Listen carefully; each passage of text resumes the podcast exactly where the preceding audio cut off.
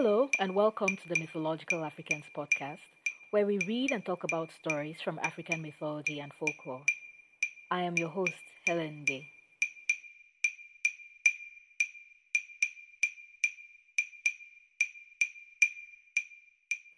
Episodes of this podcast come from live recordings of the Mythological African Storytime sessions, which take place every Friday evening at 5 p.m. Eastern Time US in the Mythological Africans Twitter space.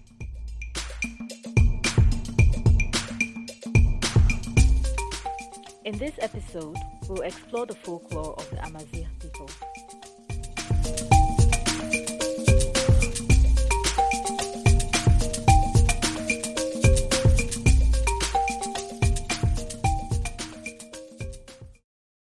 We're going to start with the, the, the stories. Um, we'll read those stories and talk about them, and then we'll circle back to the poems later. Hopefully, by that time, you know, someone, fingers crossed, hoping for, for a miracle here, someone who speaks the language has joined us. Um, otherwise, we will just read the poems in English as we've done before. Here comes Sonia. Hey, lady, good to have you in the room. All right. So I have the links already available to everybody who wants them. They're in the top part of the space. And we have two stories um, we're going to read from. One from the an anthology of Tashelhiyt Amazigh folk tales by Harry Stroomer, who's a Dutch um, researcher, collector, ethnographer person. And then the other one is Tales and Legends of Morocco by Elisa Chimenti. And then, of course, the poetry is going to come from the Treasury of African Love Poems and Proverbs, um, which we've been kind of reading through the last couple of weeks. And I want to insert here that it is my understanding that the Amazigh people are also called Berbers, but uh, I think that that word is not a word that they want to use to refer to themselves. So we're going to go by Amazigh. But if you are out, you know, looking things over and you run into Berber folklore or something related to the Berbers, um, just keep in mind that these are the Amazigh people and this is how they want to refer to themselves. All right? Okay, cool. So we are going to get started. The first story, um, I, I read through it and I like it quite a lot, and I can't wait to hear what you guys have to say about it. It's from this anthology of um, folk tales by Harry Stroomer if you are going to go look at it, it is on page 57. So that's where we're going to start. Page 57. And it's called The Girl Who Once Lived Among the Gazelles. And before we go into it, I want to give a you know content warning. There is some violence in this story. Um, not you know not as bloody as we've had in some of our other stories, but there is some violence in here and some, you know, hairy situations. Um, so just want to make sure that everyone is appropriately conditioned. So we'll start The Girl Who Once Lived Amongst the Gazelles, and this is on page 57 if you're following along. So it goes there was once a man who had a son and a daughter, and one day he wanted to go on pilgrimage. He renovated his house and made a small window in it. He gave instructions to the muezzin, saying to him, Please, here is some money. Go to the window every morning and ask my daughter what she needs. Bring that to her. Keep doing this until I come back from, privilege, from pilgrimage. The muezzin agreed, and so the man went on pilgrimage with his son. But after some time, the muezzin fell in love with the girl. But the girl did not want him. And so the muezzin said to her, I have time until your father comes back to seek a cause for which he will surely throw you out on the street or even kill you. The girl said to him, Do whatever you want. And so the muezzin said to her, Good. Finally, the father and the son were on their way back from pilgrimage. The muezzin sent a letter to them, saying, Your daughter has made a fool of you and taken away your good name. You cannot come back here. All villagers know about it. The girl's father had the letter in his hands and he was shocked and very sad, the poor fellow. He sent his son, saying to him, Please, O son, go home. Put a ladder to the wall of the house. Go into the house and say to your sister that she must go with you. Bring her to a desert and kill her. You must bring me back her clothes and a mouthful of blood that I will drink in order to cool down the burning anger in my heart. The boy said to him, All right, father. And so he went to the house, put the ladder against the wall, and climbed up. His sister came out to him. She said to him, Welcome back, brother. The boy did not answer. After some time, he spoke to his sister. Your father told me to bring you to a desert and kill you there. All right, brother, she said to him. And so she prepared herself and went away with her brother. He took her to the desert. And having arrived there, he took away her clothes and chased her into the desert. He said to her, Oh, sister, don't ever go back to our house. All right, brother, she said to him. The girl roamed in the desert, and the boy went back home. He found a hare on the road, caught it, killed it, and took a mouthful of blood, which he brought to his father. His father drank the blood, and then the father and son returned to their village. They stayed there, but they were unable to find anyone who could say anything about his daughter. Now let us return to the girl. She arrived in a desert where she found some gazelle, gazelles, and so she accompanied them and ate grass with them. Eventually, her hair had grown so long that she was completely covered by it. Now let us talk about a king. One day, this king went hunting with his men. When they arrived at that desert, they roused the gazelles and saw a girl amongst them. They saw that the girl, they saw that girl and went back to the palace. The king issued a proclamation saying to the people, Who can bring me that girl that lives amongst the gazelle? A Jew came to him and said, Sire, if she is human, I will bring her. If she's a jinni, I cannot do a thing about her. And so the king said to him, All right, O Jew, go and show your skills. The Jew went to work. He filled two plates with couscous, one without salt, the other with salt. He placed a charcoal oven with fire in it in the desert. He also set the plates in the desert. He went to watch the girl, whether she would come and try the couscous or not. The girl came. She found food and a fire to warm herself. She stayed there and ate. She ate only from the plate containing the salted couscous. She ate until she had had enough, then she warmed herself at the fire. The Jew repeated this for eight days until the warmth of the fire had weakened the knees of the girl. Then the horsemen came to her. They caught her and brought her to the king. The king married her and organized a wedding party of eight days for her. She spent a year with him and bore him a son.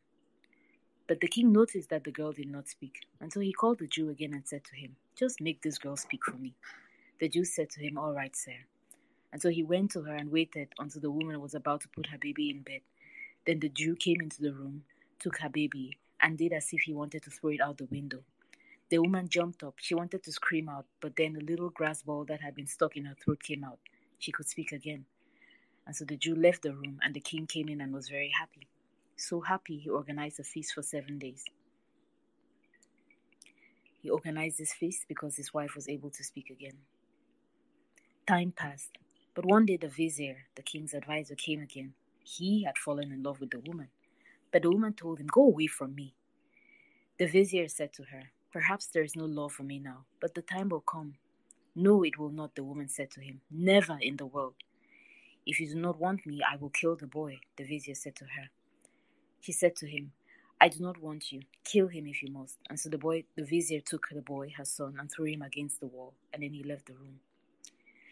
The woman dressed herself and went into the desert. She went on until she finally reached the desert.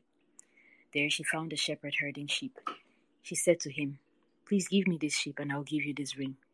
All right, the shepherd said to her. She took the sheep and killed it. She took its stomach out, washed the skin, and put it over her head so that she was like a scald head. When she arrived in the town, she hired a shop and made a doughnut bakery in it. She changed her clothes, dressed in men's clothes, and she sold doughnuts. People thought she was a man. Uh, let us return to her father and her brother. Her father waited a whole year he did not hear anyone mention his daughter in either a good sense or a bad sense. Then he said to his son, Oh God, my son, did you really kill your sister? You didn't, did you? Oh no, father, I only chased her into the desert, his son said to him. Come on, he said to his son then, let us go look for her. So they went on until they arrived at the town, where the girl sold donuts. Meanwhile, the muezzin, the king, and the vizier had also been searching for the girl. They arrived all in the same town, and God brought them together in that town. They all went to that shop. The girl said to them, Please, gentlemen, I invite you to spend the night here. You're strangers in this town, and so am I. We can kill time tonight telling stories to one another. All right, they said to her. They left the shop, and after the evening prayers, they went with the girl and stayed with her. She brought them an evening meal and doughnuts. She made tea for them. Then she said to them, Who among you will tell a story? They all said to her, What shall we talk about? We have nothing to tell. You tell us something. All right, she said to them, I'll tell you a nice story. She told them everything that had happened to her. And when she had finished, she said to them, Now this is my father, this is my brother, this is my husband, this is the muezzin, and this is the vizier who killed my son. She took away from them the stomach skin that covered her hair and let her hair fall down her face. Her husband embraced and kissed her, and so did her father and brother. The father of the girl then caught the muezzin and killed him. The king caught the vizier and killed him. Then the king took them all home with him. The father of the girl became the king's deputy, and once again the king organized a joyous feast lasting seven days. I ate some honey and butter at that feast. I left them there and came here.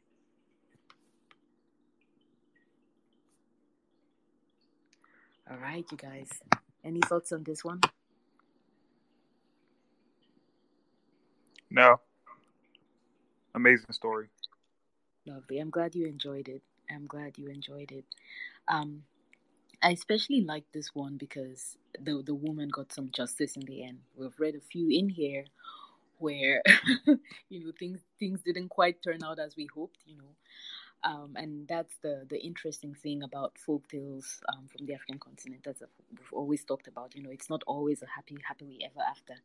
There have been, you know, stories where in the end we've all been sitting in here so depressed and demoralized. So it was nice to see one with a happy ending and a resilient heroine, and you know, um, a woman who was kind of willing to endure things, um, even if you know just to, to preserve her sanity, it sounded like. And, you know, the fact that her, her brother showed her mercy, you know, her brother didn't didn't go with the, the, the rules of the society, that, that says something.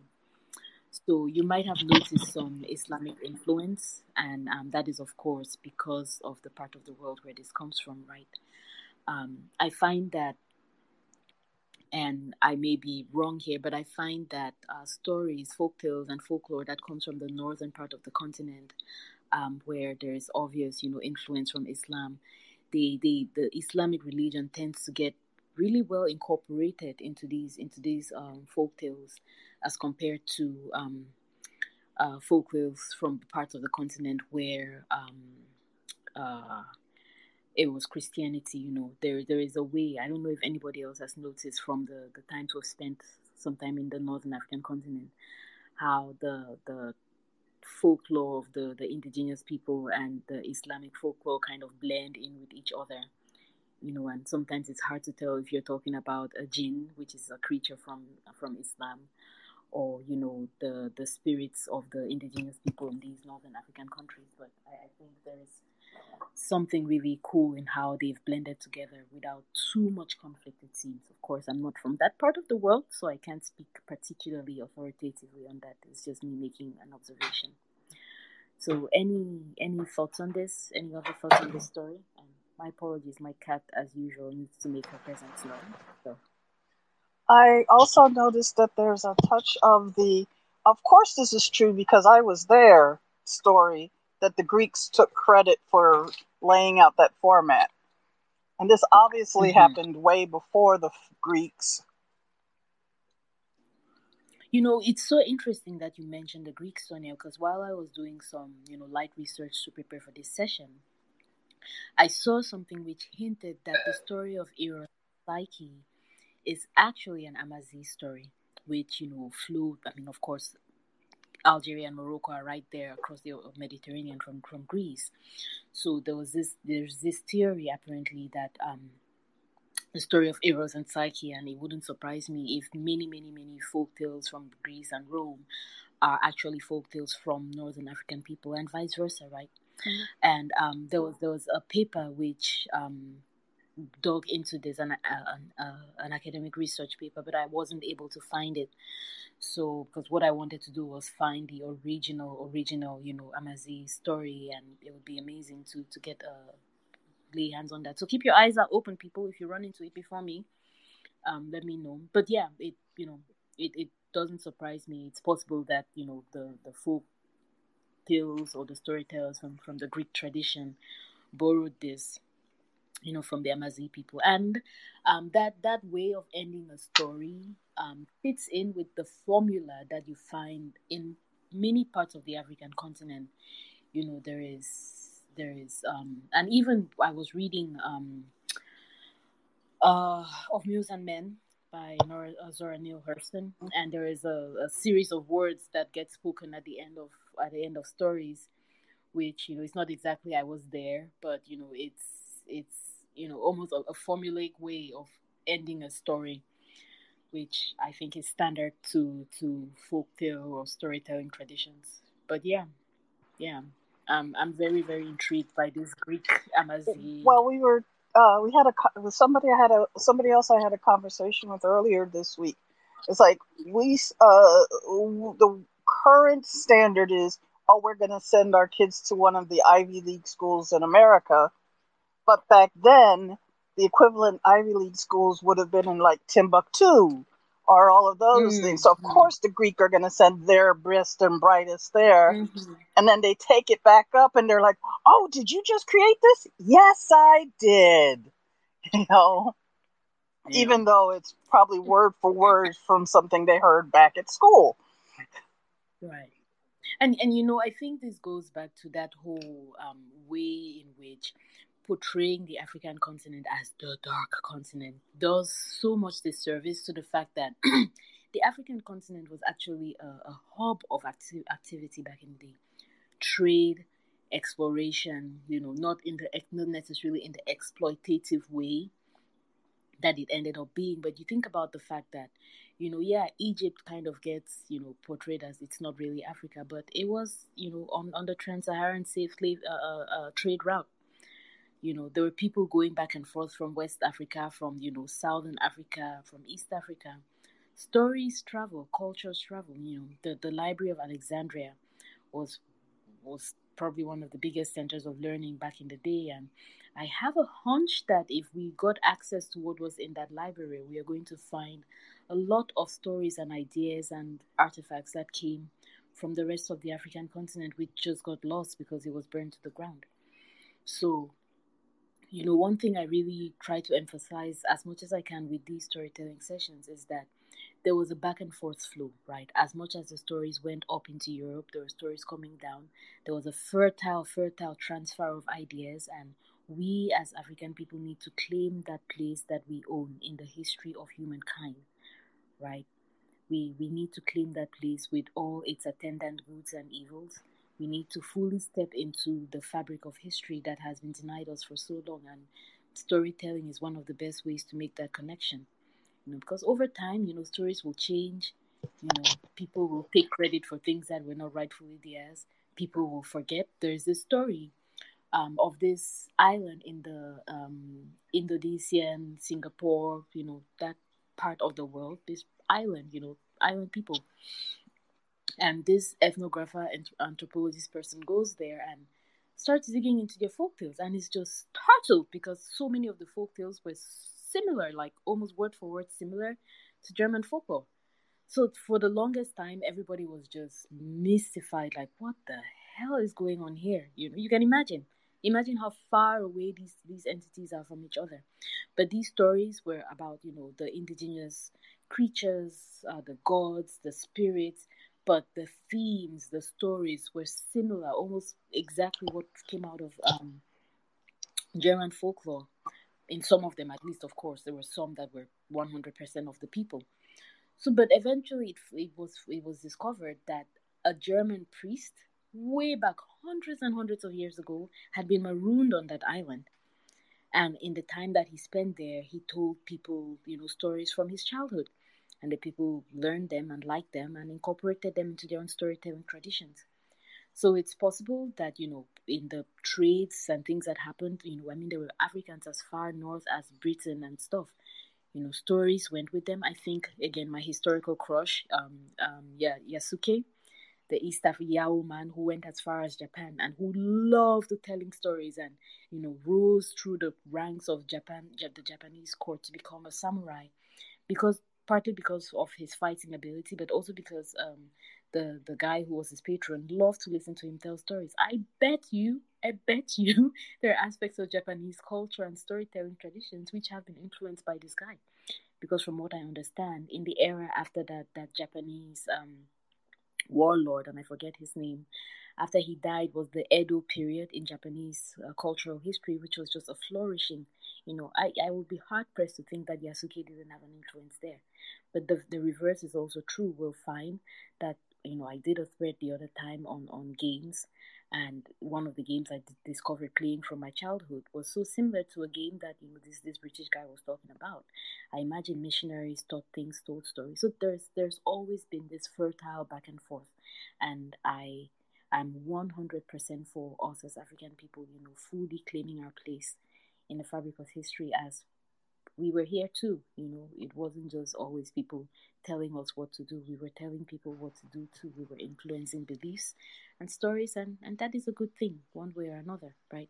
Let me get off my soup box now. Let me. I'll finish it off real quick. There, I can't. I'll find the article again for you. But there's even evidence that the stories, our stories, went as far as to the Vikings they're finding mm. proof now that the Vikings weren't the homogeneous um, uh, culture that people once thought it was, and they had a very strong African influence too. And I'm always just so fascinated by that because you think about it, people went to all that trouble to travel around the world, and you think they just, you know, kind of went back without anything. Of course, they didn't. As much as you know, people came to our lands and took things from us too we went abroad, took things. It was again fertile, fertile, back and forth, and that's something we should claim wholeheartedly. Um, I've talked about this before, even in um, divination practices. Um, there is evidence that you know um, the the tablets used by um, Ifa div- diviners has links to a type of divination done in more in uh, Madagascar, which has links to a type of divination done in the Arabic world, which has links to the I Ching in China you know the the the um, logic underneath it all they're they're all connected. So we we really need to you know claim claim our place in the fabric of human history the fabric of the human story. We have always been here and we will always be here. And that's a good thing. That's a good thing right? All right so this this is all exciting you know and it's worth keeping our eyes open wherever we're looking you know. Um, but also it emphasizes how important it is for us to know our own stories i think because if we don't know our own stories we wouldn't know when to recognize them when we see them right? I mean, one of the most eye opening things for me as I've been curating mythological Africans is just how often I go, oh, wow, look at that that happens too in XYZ uh, country or in XYZ people, intra African and between Africa and the rest of the world. If we don't know our own stories, if we are not familiar with our own stories, we will not be able to recognize them when they, they show up elsewhere.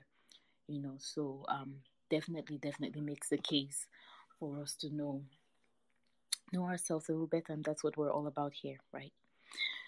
So I'm gonna do a quick check in the room. Um, the one person who might have been able to read Amazigh is no longer here, so we're still handicapped. But we're going to go ahead and read the next story. The next story is from um, the book I shared in here. Um, Tales and Legends of Morocco and this one, I should emphasize that I don't know if this is an Amazigh story. Um, this this folktale collection from Morocco, so it doesn't specify. And the Amazigh are just one of many many people, many different people in in Morocco. So um, we're just going to label this one Morocco, right? And this story is on page. Let me make sure I have that right. It's called The Lizard and it's on page 34 of the book. It's a short one, it's a little bit sad. But if we had a story of love that turned out right, then we need to have a story of love that went a bit south too, right? So let's see the story of a lizard. And so the story goes that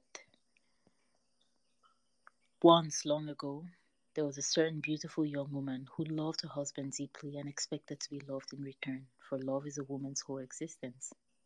Mm-mm. Every morning when she washed her face, she pronounced the following magic formula, which is supposed to render a wife lovely in the eyes of her husband. I greet you, O purified countenance. You derive your beauty from Lala Fatima, the noble daughter of the Prophet. And one day, accompanied by her friends, she went to the bath dressed in a handsome green cloak which covered a tunic of white lace. Her hands and her feet were tinted with henna and encircled with gold bracelets. A diadem was set on her forehead. I wear the color of hope and of the new grass, for I am indeed a happy woman, she said when her companions complimented her on the color and elegance of her dress. But her happiness came to an abrupt end when she entered her home. There she came upon her husband and her sister in a fond embrace. The young woman cried out. Her sister, far from being confused at being taken by surprise, laughed insolently. It is me that your husband loves, she said mockingly. It is me he wishes he had married. The sorrow of the young woman was so great that she asked for death in order to put an end to her suffering. Allah pardoned her sin, for it is a sin to wish for death before the time set by Him. Instead, He had pity on her and transformed her into a beautiful green and gold lizard. And so today she no longer remembers her suffering, but she has not forgotten divine clemency. For every evening, at the hour of the Maghrib, when the muezzin calls to prayer, she hastens towards the mosque. So a bit of a sad one, but what what are your thoughts on this story? So of course, this is one of those stories that you know explains why there are lizards, you know, with green bodies and lighter underbellies and all of that. But the the backstory, I think, was just a sweet, sad love story. Any thoughts on this one?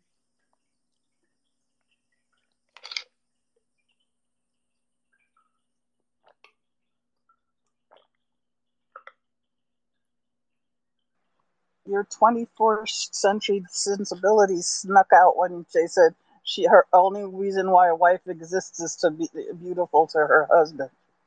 Oh yeah, the the whole um how was it phrased? She loved her husband deeply and expected to be loved in return, for love is a woman's whole existence. Hmm, indeed. you know, I, I find statements such as this um, interesting. I'm gonna step on my soapbox as usual, since you people don't want to talk. Eh? You come here to listen to me talk, or you come here to talk too. I want to hear from you guys. But anyway, I I made the hmm because, I mean, I get it on one on one perspective, right? If you if you're in a in a cultural context where the love of a man was the difference between a good life and a miserable life, then of course, you know, being loved would be a whole existence. But I bet even at that time, you know, there were women who didn't give a rat's ass about whether or not a man loved them or not. So balance, as they say, balance. Um, because we've read a few stories in here of, you know, women from northern African countries um, who, you know, took matters into their own hands. I remember the, the, the monkey girl, which is actually one of my favorite stories, and it's from the Kordofan region. And the Kordofan region, I believe, is in Sudan, which you know shares a lot with many of the countries we've said the Amazigh come from for for the Islamic influence. And she she was a badass, you know, for lack of a better way of putting it.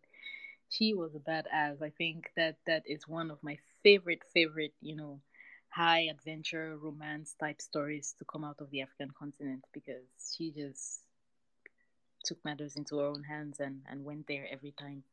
So yeah, it's kind of poked at my 21st century sensibilities, like you say a little bit, Sonia. But context always right. Context always. That I mean, nothing you wrong. Just, you just said it faster than I could respond. nothing inherently lo- wrong with wanting wanting to be loved. You know, it's a beautiful thing when it's healthy and you know, when it's healthy and what's the word requited. It's a beautiful thing. So, but then it can get dark real fast, as we all know. So, anyway, um, quick room check. Anybody able to read Amazigh. Otherwise, we're going to read these poems in English, and it always makes me so sad when we have to because they sound so much better in the original language. If not, I am going to ask for volunteers. Anybody want to read a poem for us? Just raise your hand and I'll send you the poem.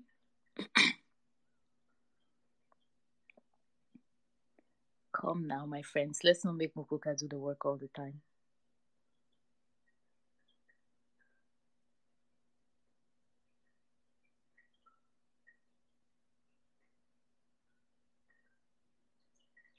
Ha. I didn't realize we were shy in this room. All right. I guess I'm going to read them. Um, let's see. We have quite a few, and I'm oh I'm going to bitch about not being able to read them on the original language. I'm just going to keep bitching about this because ah, it's a shame. But we have a few. Um, we have one, two, three, four. We have four poems from the Amazigh people Rising Sun, Crazy for You, Restive Horse, and Hard is the First Night. Right? So I'm going to read the first one, and if anybody is feeling inspired, please, you know, let me know by DMs, and you can read too. Okay, so the first one is Rising Sun, and it goes, "Oh, rising sun, who beats on the rock in the morning." O you who have been in love, tell me the remedy that will help me. For the one I want wants me not, and the one I want not awaits me.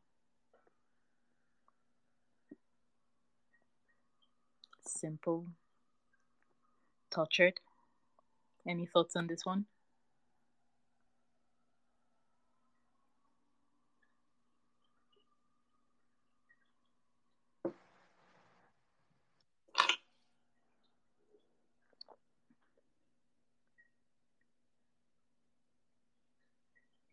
All right, we're just taking it in, just taking it in.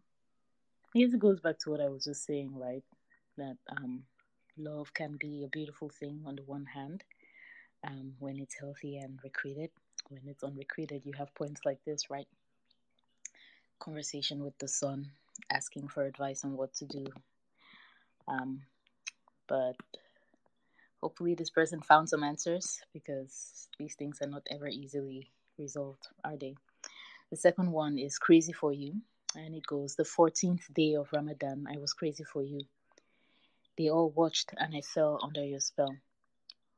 What sorcerer can explain your magic, O oh girl with the figure like a lamp that makes you flee from me so far?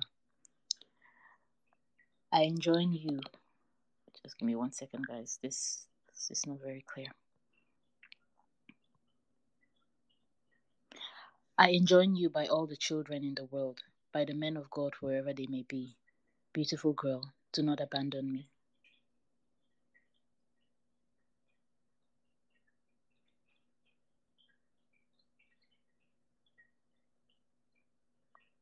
Crazy for you. And the next one is restive horse. And this is a conversation between a boy and a girl, right? And she says, Boy, before meeting you, I was impatient. You thought I was fleeing you. One thing was one thing was to know pleasure, and the other was clear. For you I have accepted hurt. But truly your spoiled pleasure in the torrent has been swept away. Forbidden you is the way of goodness. And then the boy responds, In the days when I was in love, I flirted with the rebels, for such was my life. I had a spirited mount, always panting to gallop away. Then I met your fine beauty, in every way agreeing with me, and my mount became restive. At sunrise, I was black and blue. So if you truly love me, then heal me. Any thoughts on this one? I know we're being very silent tonight, so we might just be wanting to take take the poetry in. But I'm always interested in hearing what your thoughts are. So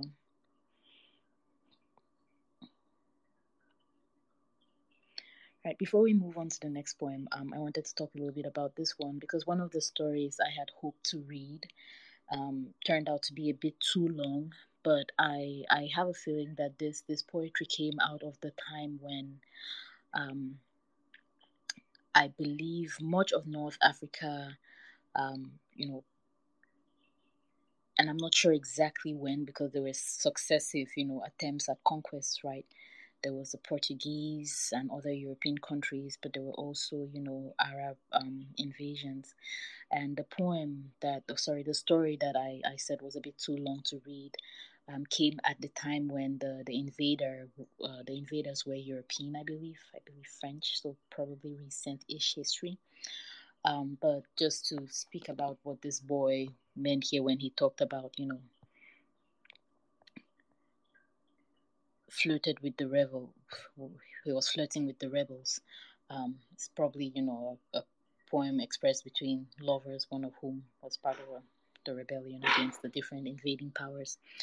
Um, but then, many, many a love story has been set, set in such context, right? It's usually what adds a little piquancy to the story. Um, but we have a final poem for the night. Hard is the first night. And it goes The young girl applies henna between her tears. Her bracelets jangle as she moves. Her necklace is fragrant with cloves. Dear sisters, hard is the first night.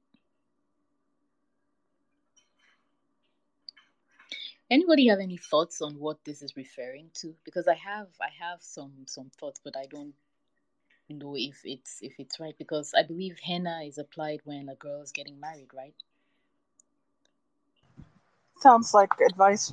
A mother's giving advice for the first night, for her wedding night. Hmm. That might be her version of the talk. Mm, mm. Any Which any other thoughts on this? Sorry, go ahead, Sonia. No, I was gonna say, which of course is useless, but because she has no frame of reference, of course she's crying. Mm, mm. True, true, true. Any other thoughts on this one? What the context might be?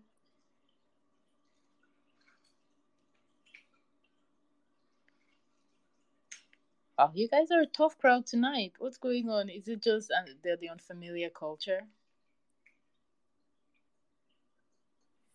Yeah, I'm America, so I really don't understand. You gotta uh, clarify me on it. Right, right. No, understandable. I mean, I, I think to a, to a large extent, we're all kind of reaching in the dark here and trying to make sense of things. Um, which, again, I'm going to go back to bitching about the fact that there is no one in here from that part of the world because it always makes things so much better. I remember when we read poetry from the Bemba people, we had Mukuka here to give us so much context and um, Fashola and Shegun were here when we did poetry from the Yoruba people. So and Rafiat, I believe, um, was here as well. So we had so much more context for that, and we missed out on that last week when we did poetry from the the Zulu people. You know, because we didn't have a whole lot of context. So that's the sacrifice we make. You know, but I always put the call out on the timeline, and if someone from the culture is able to show up um, then it's always great. Otherwise, we kind of muzzle our way through.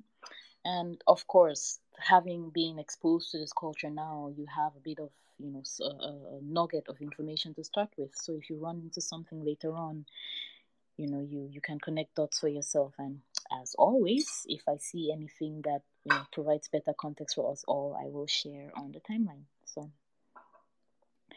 Um, but that's really all I have for this evening. You know, I, I understand the, you know, silence because we're working with a lot of unfamiliar material here. So, but I, I hope you enjoyed the stories. Um, I really, really enjoyed the first one, especially, and I think I might add it to my list of stories about, you know, African heroines who make my heart smile you know. And and i'm glad we got to spend some time in the northern part of the continent because i feel like um, quite often when we talk you know african cultures and things like that we leave out the northern part of the continent um, probably because of you know historical factors and everything. But these these peoples and these cultures are as much african as all of us are and it is my understanding that Amazigh people and Amazigh culture faces a significant amount of repression and you know marginalization. So it's it's always a good thing to you know give different give different uh, people from the continent their due attention and um, their due appreciation because they are part of the fabric that makes the African continent the wonderful tapestry that it is, right? Again, my apologies for my cat. She is no respecter of persons, this one. So, all right. Before we close up for the night, um, you all have probably seen it. I've not been able to shut up about it on the timeline, but uh, Mythological Africans got featured on an episode of the Monstrum Show, which is a YouTube show hosted by PBS. Um, and we got to talk about uh, the Adze, which is a creature from the folklore, the mythology and folklore of the Ewe people in Ghana, Togo, Benin, and Nigeria. So I'm going to share the link in here. If you haven't gotten a chance to watch it, go watch, you know, Mythological Africans, i.e. me, talk. It was a pretty, pretty exciting um, uh, time to get to, to, you know, talk about this creature and be part of the part of the project, part of the episode. So do check it out. Uh, share with your friends, and come back for more. We'll be back uh, next Friday with a guest. And you watch out for that announcement because this is a writer who I love, and we'll she'll read one of her stories and and talk about it. So watch out for that announcement. It's pretty exciting. But we have a guest next Friday, and um, I am hoping that we can get philosophical Africans started this month.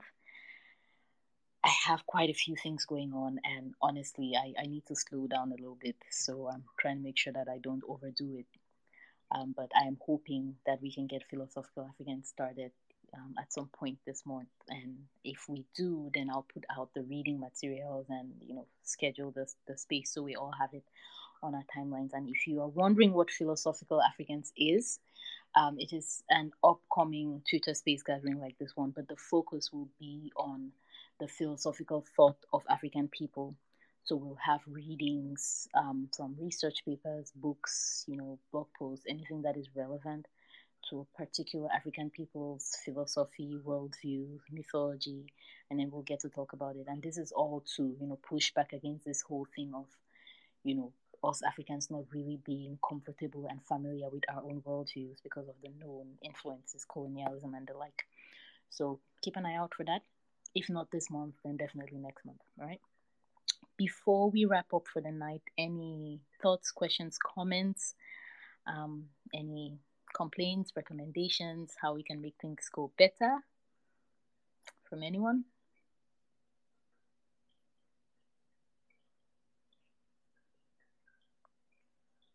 No, just All need right. to study. I just need to study the my motherland. You know. Oh, well, I'm I'm glad you took time to join us today, Lee, and um, hang around because the the whole point of mythological Africans is to make this information accessible, right? It can be a lot conflicting, you know, incorrect, and what I try to do here is to put, you know, information that is helpful and you know factual and accurate out there.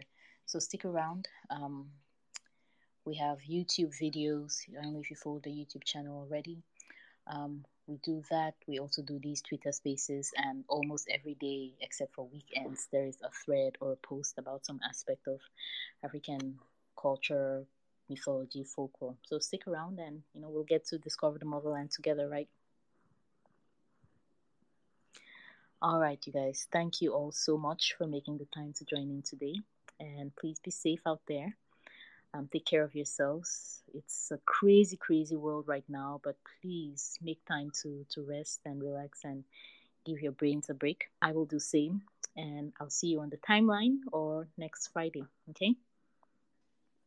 All right, you all. Take care. Goodbye.